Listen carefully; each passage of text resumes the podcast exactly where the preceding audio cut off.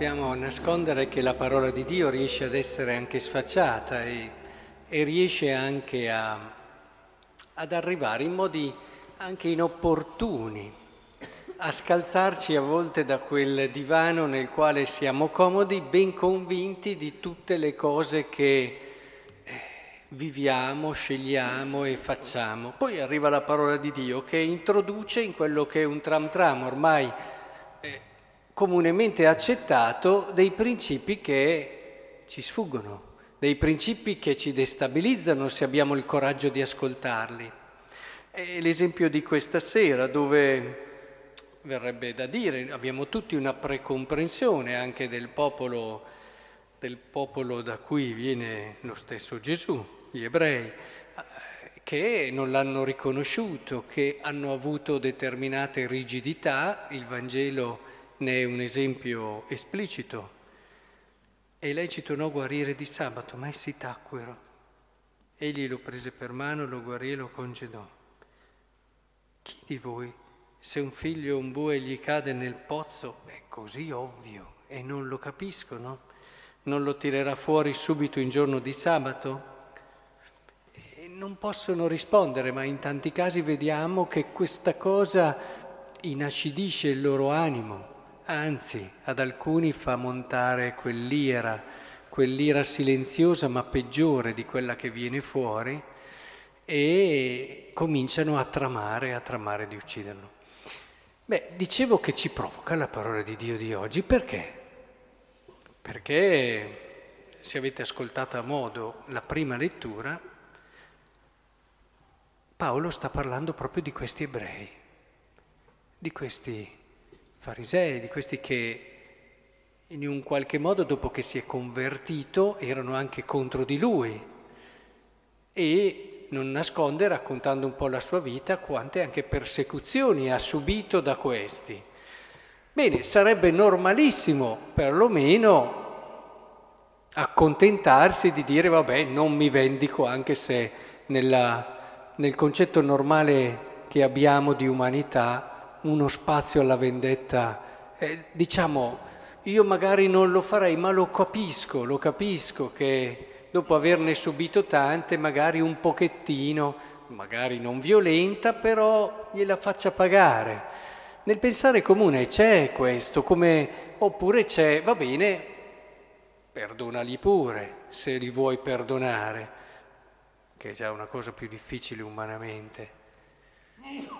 Però ci sta quel sottile dire, evidenziare i limiti, parlare in un certo modo, in un qualche modo ricompensare questo perdono che hai donato con il restituire qualcosa che non li valorizzi, anzi li penalizzi da tutti i punti di vista e in questo possiamo essere molto sottili. Ma sì, perché ce lo diciamo, l'umanità ha le sue esigenze. E siamo tutti pronti a dire sì, lo capisco quella persona che ha ricevuto questo affronto e che non ce la fa a perdonare. Siamo tutti pronti. Paolo qui invece cosa fa? Ve lo rileggo. Vorrei infatti essere io stesso anatema, separato da Cristo, che è tutto per lui, è la sua vita. Lui ha lasciato tutto quello che era compreso, anche una carriera, una prospettiva, perché ha capito che Cristo era più grande di tutte queste cose. Ha lasciato tutto, però dice, io sarei disposto a lasciarlo, pur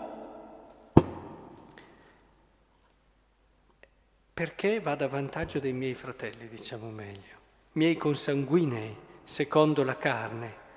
Essi sono israeliti, e hanno l'adozione a figli e non si ferma a quello, cioè desiderare per loro tutto il bene che si possa, perché Cristo è la cosa più buona, bella che ha scoperto. Ma va avanti e dice, loro hanno l'adozione a figli, la gloria, le alleanze, la legislazione, il culto, le promesse. Riesce anche a dire le cose belle che hanno i, i doni straordinari che ha ricevuto, mentre invece di solito quando subisce eccetera tendi a vedere le cose negative che ha l'altro, magari non fai niente, non ti vendichi, però sottolinei soprattutto i limiti.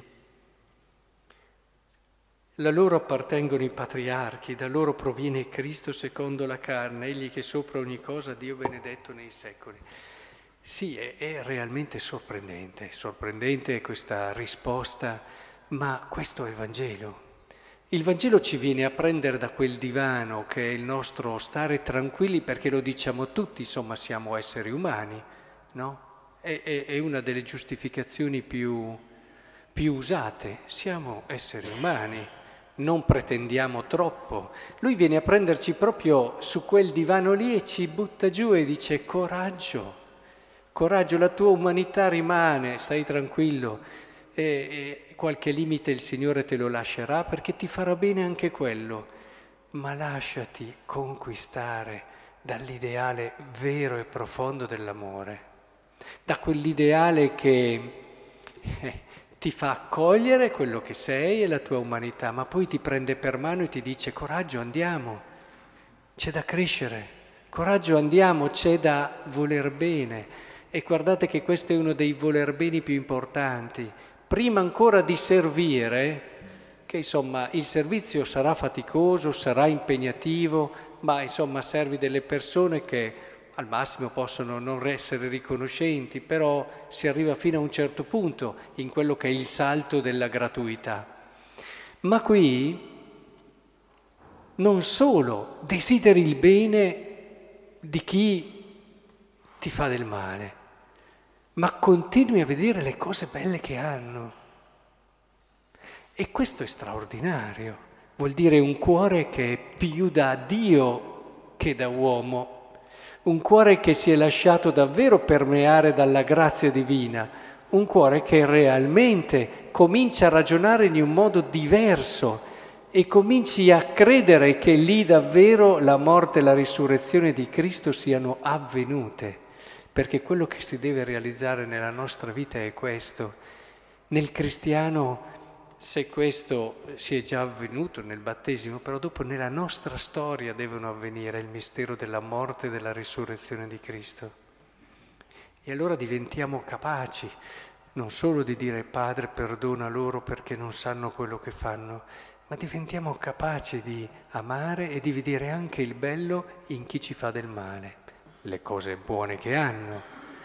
Le cose negative ci fanno soffrire, come, come, abbiamo visto Paolo, ma quanto soffro, come mi dispiace che queste persone, e ve lo dico sempre, è un criterio di tornasole, se volete capire se vivete bene le virtù, quando vi accorgete una persona che non le vive bene, se vi scatta un po' il giudizio vuol dire che voi le state vivendo male. Voi, eh? Non perché state sbagliando, perché state giudicando, ma perché vuol dire già che io questa scelta non l'ho fatta nel modo maturo e libero che il Signore mi chiede, perché se l'ho fatta in maniera libera e matura, allora quando vedo il fratello che non fa questa scelta, ci sto male e mi verrebbe da dire, guarda vorrei quasi io eh, eh, subire, perché non riesce a capire quanto ci guadagna, perché non riesce a cogliere il bene che sta perdendo, perché